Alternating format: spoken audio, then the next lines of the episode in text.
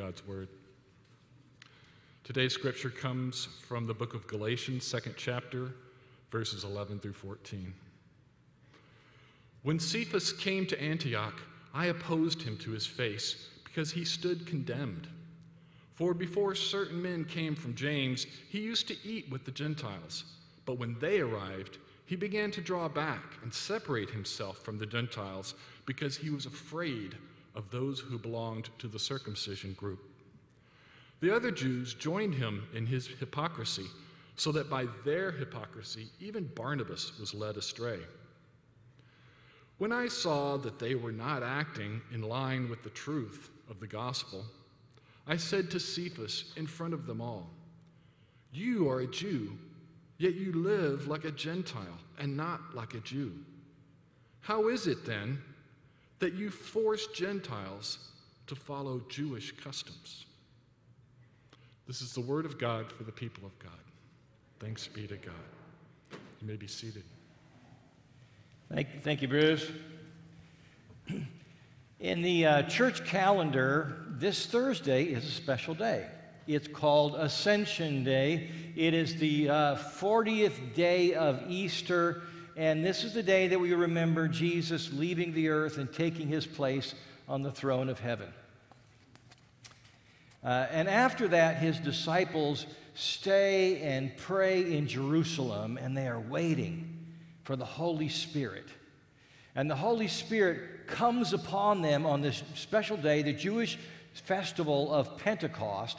And starting on that day, many, many people come to believe in Jesus.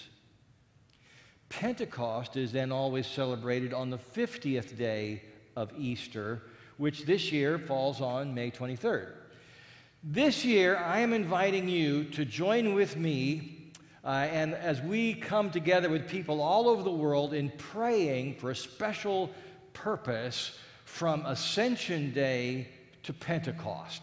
And it's part of a worldwide movement called Thy Kingdom Come. In this, Christians of all denominations are going to pray for people they know to come to faith in Jesus. This year, people from more than 80 denominations across more than 100 countries will be praying. I'd like to show you this two and a half minute video, which tells us a little bit about this prayer movement and its history. Let's watch. God placed on the Archbishops of Canterbury and York's heart the importance of evangelism and witness. And of course, this must start in prayer. So in 2016, the Archbishops of Canterbury and York put out a call to prayer. The message was to the Anglican Church worldwide to pray for people to come to faith in Jesus Christ. They decided this should happen between Ascension to Pentecost, drawing on the traditional times of prayer as the disciples did in Acts 1 and 2. You will receive power when the Holy Spirit has come upon you, and you will be my witnesses to the ends of the earth. When he had said this, he was lifted up, and a cloud took him out of their sight. Then they returned to Jerusalem and were constantly devoting themselves to prayer. When the day of Pentecost had come, they were all together in one place. All of them were filled with the Holy Spirit, and that day about 3,000 persons were added. Before long, Roman Catholics, Methodists, Baptists, and many other denominations across the world began to join in Thy Kingdom Come, rediscovering the richness of this historic tradition.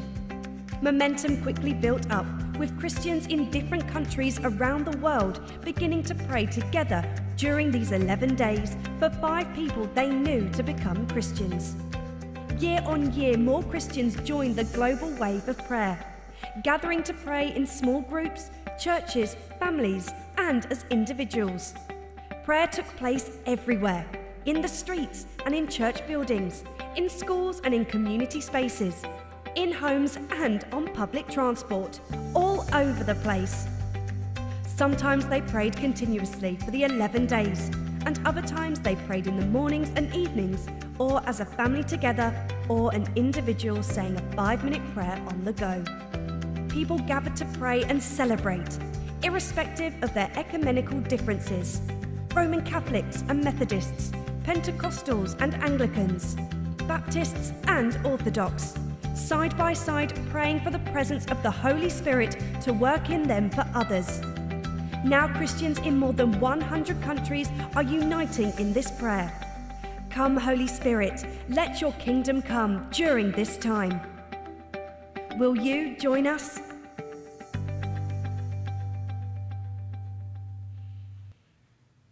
Okay. So here are the basics. Uh, pray daily from May 13th to the 23rd about two things. First, pray for five people you know who don't yet know Jesus. They could be friends, family, neighbors, coworkers, classmates. Pray that they would discover for themselves the difference that Jesus makes. And then, including the praying for those five, pray for yourself that the Spirit will work through you as the way we call it here, that as a blessed friend. Uh, now, you can pick whatever way you want to participate.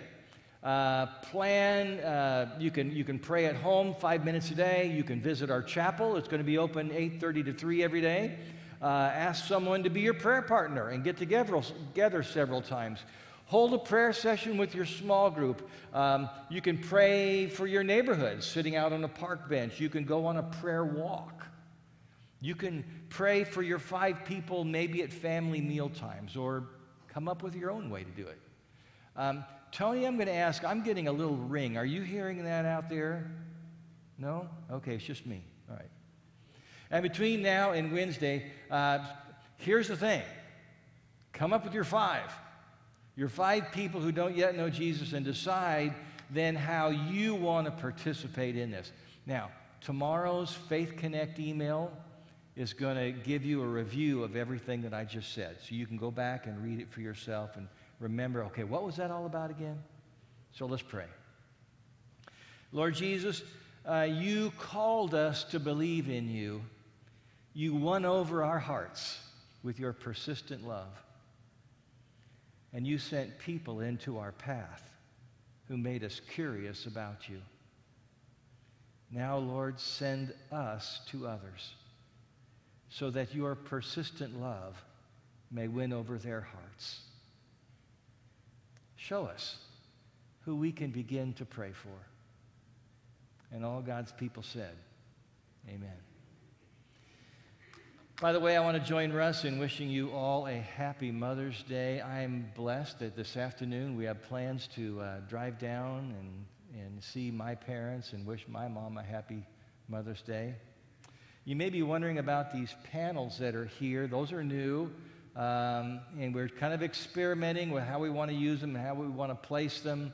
And, uh, but they, we're looking for ways to enhance, uh, especially our online presence, and, and uh, make that uh, Make that a, a feel good thing there as well. Um, when, when a couple has been married for 50 years or more, and they tell me that they've never had an argument, I'm thinking, what a sweet couple. But when I hear they've never had an argument over their 50, entire 50 year plus marriage, I wonder, okay, what's really going on? Maybe they've never argued because one of them always gives in to the other. It's an easy way to avoid conflict, not a healthy way. Or maybe they've never argued and now they have a lot of unresolved conflict. You know, all that they've been sweeping under the rug has turned into a giant mountain, but they're afraid to talk about it. Or maybe they have argued, but they prefer to present a perfect image to the world. They have a strict no dirty laundry policy. My belief is that if two imperfect people share life together, there will be conflict. But conflict is not always bad. In fact, conflict is often necessary. What makes all the difference is how we conduct our conflict and, and how we arrive at solutions. And the same is true in all our relationships, even among Jesus' people. Today is week five in our six Sunday series called Craving Community. And we're all about following Jesus and learning his way of life. which means we have to learn how to do conflict well. The Apostle Paul uh, was no stranger to conflict. In most of his letters, there's conflict there. He was confronting people, he, he was writing to them to correct them and to convince them. He loved these people and he didn't want to see them led astray. In his letter to the Galatians, Paul tells how one time he even confronted the apostle Peter when they were in Antioch. Antioch was home base for Paul's mission work, and there, there were a lot of Gentile Christians there. At one point, Peter is also in Antioch, and one day a group of Jewish Christians uh, from Jerusalem shows up, and they were very strict about maintaining separation between Jews and Gentiles, even as Christians. So here's the story. Uh, from what Bruce read, uh, Galatians 2, verse 11, Paul starts as When Cephas, that's the Aramaic name for Peter, when Cephas came to Antioch, I opposed him to his face because he stood condemned. You know, it was just like Paul to be so direct, right? In, your, in his face, he says. And when he says that, that Peter stood condemned, he's not saying that Peter lost his salvation. He's saying that Peter was, in this case, clearly wrong. What was he wrong about? Well, when, when Peter first arrived in Antioch, he had no problem eating in the homes of Gentile Christians. That's what Paul says in verse 12. For before certain men came from James, he used to eat with Gentiles. But Peter stops eating with his Gentile sisters and brothers when these people from Jerusalem sent by James show up. Who's James? Well, James was the brother of Jesus and the head elder of the church in Jerusalem. And the people he sent didn't mind, they didn't mind Gentiles becoming Christians. That's okay. But he, they did not like Jewish and Gentile Christians mixing together, especially over mealtime. It was just in their minds, it sent the wrong message.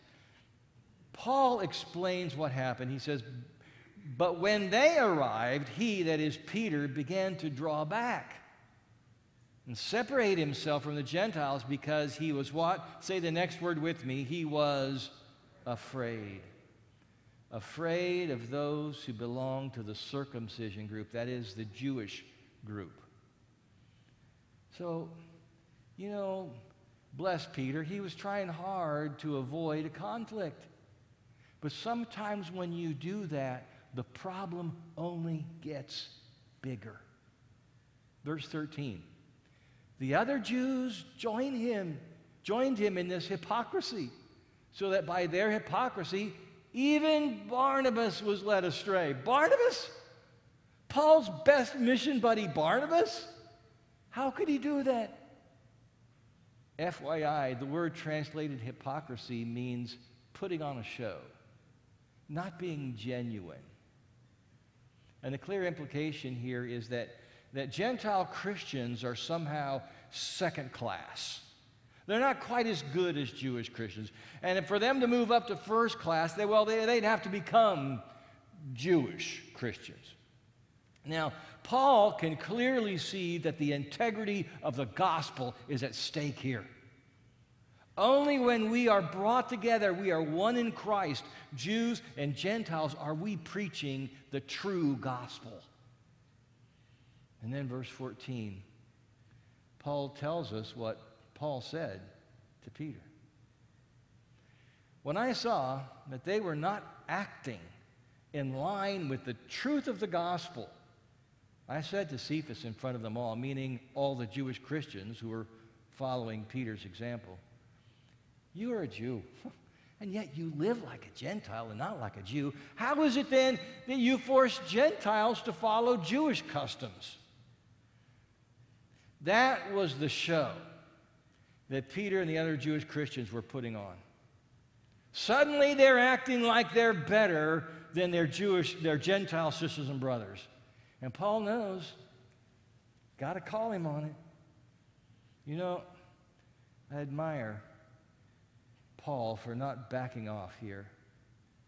I think it took some courage to call out Peter You know? I, I, I wish we knew more of this story. This is a little snippet, that's, and this is all we know of it. But now, for the rest of the message, I want to share with you some instruction that I've gleaned from the Apostle Paul in his letters about healthy conflict. And so I would encourage you to write these down and take them home. Talk about them in your, in your faith group this week, okay? First, when you need to confront someone, open gently. Open gently. If you want to have a healthy conflict, don't go in blazing hot, right? Later in the letter, Paul advises Galatian sisters and brothers about how to help each other and guide each other when one of them gets off track or causes harm or problems. He says, Brothers and sisters, if someone is caught in a sin, you who live by the Spirit should restore that person. How? Gently. Our purpose is not to attack. Our purpose is to restore.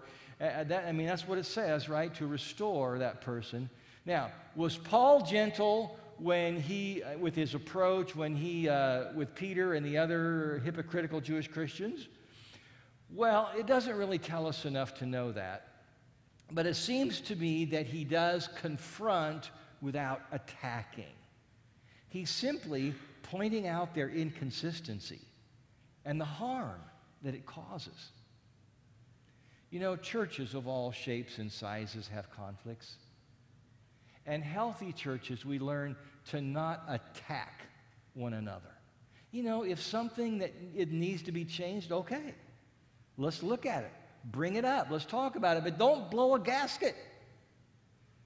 Open the conversation gently.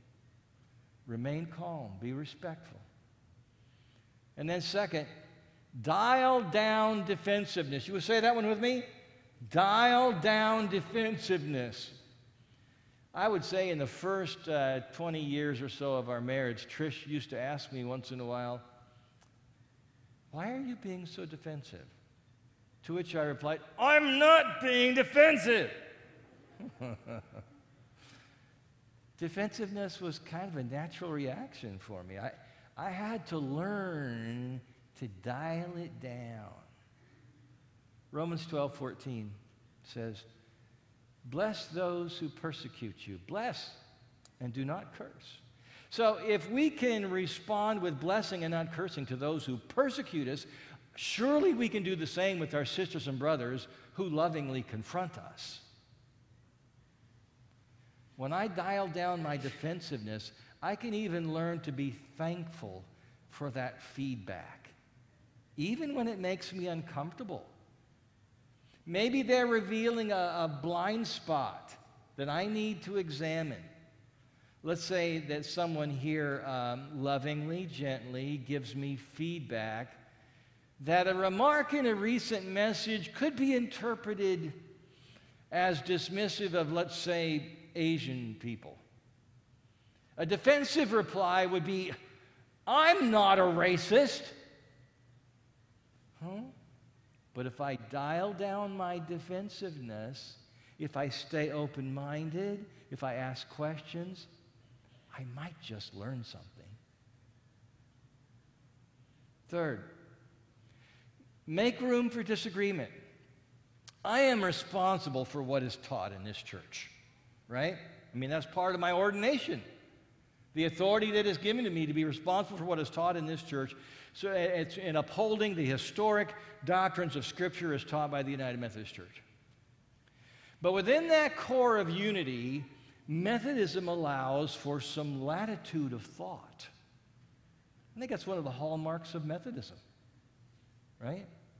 in an essay uh, called The Character of a Methodist, written by our founder, John Wesley, he wrote, But as to all opinions which do not strike at the root of Christianity, we think and let think. Sounds like good advice to me, right? Let me say it again. But as to all opinions which do not strike at the root of Christianity, we think and let think. The Apostle Paul said very much the same thing to the Roman believers who were divided between Jews and Gentiles. Says, one person considers one day more sacred than another. He's talking about the Saturday Sabbath. Uh, another considers every day alike. Each of them should be fully convinced in their own mind. Think and let think. My first year at Faith Westwood, someone told me an important truth about this church. He said, People here realize that there's more than one way to do things. And uh, I hope that's a quality that we always hang on to, right? Fourth, don't make winning your goal. If your goal is to win every conflict, then you've already lost. You see, the goal is not to create winners and losers. The goal is to live together in harmony, to be community in Christ. Things had gotten so bad uh, among the uh, disciples in Corinth that a few of them were taking each other to court to settle their differences because they couldn't resolve their issues on their own. And Paul's reaction is, Really? He says, The very fact that you have lawsuits among you means you have been completely defeated already. Why not rather be wronged? Why not rather be cheated? Surely among all the believers in Corinth, there's a wise person who could be trusted to mediate your differences. Okay, you went together on this deal, you lost some money, you're upset. But consider the reputation of our Lord and Savior. What's that worth? And it's the same with any conflict. If winning is our goal, we've already lost. Years ago, a friend of one of our kids spent the night and dropped something on the living room carpet that stained it. We couldn't get it out. Professional people couldn't get it out. We talked to our insurance company about it, trying to decide, you know, should we set up a claim or not? And, and the only way that they would deal with it is that they would go to that kid's parents and then to their insurance company. And we started just very cautiously down that path, but right away we just said, stop. We're not doing this. These people, they are family in Christ, and we are not going to jeopardize that. We'll either live with the stain or replace the carpet ourselves. We ended up putting a chair over the stain.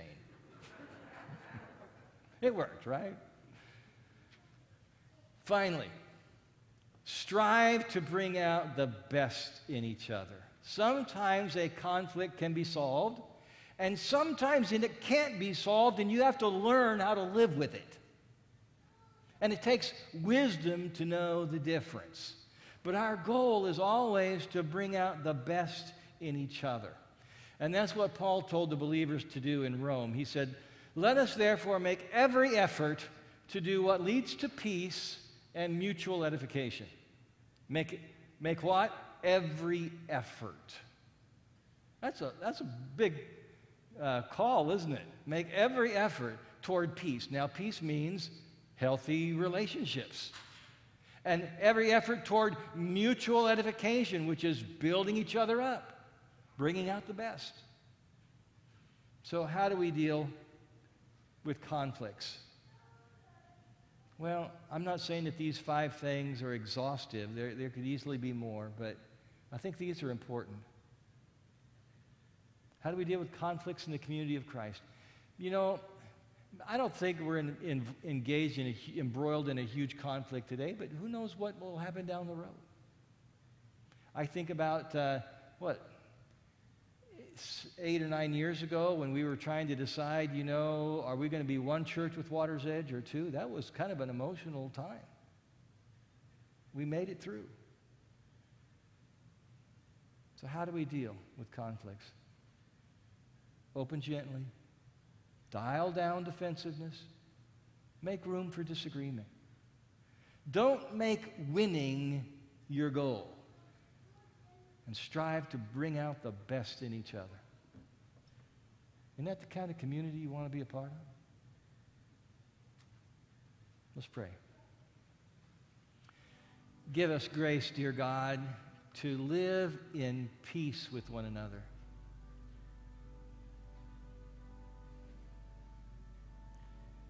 Give us wisdom, dear God, to know when to speak up.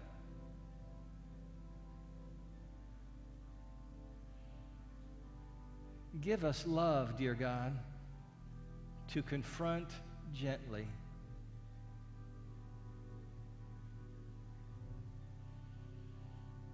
Give us humility, dear God, to remember that we are also sinners.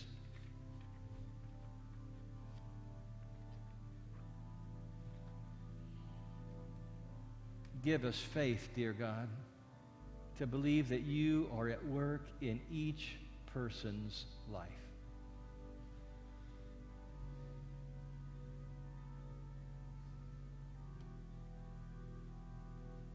And now I'd like to give us a full minute so we can each bring to God what is, whatever's on our heart today.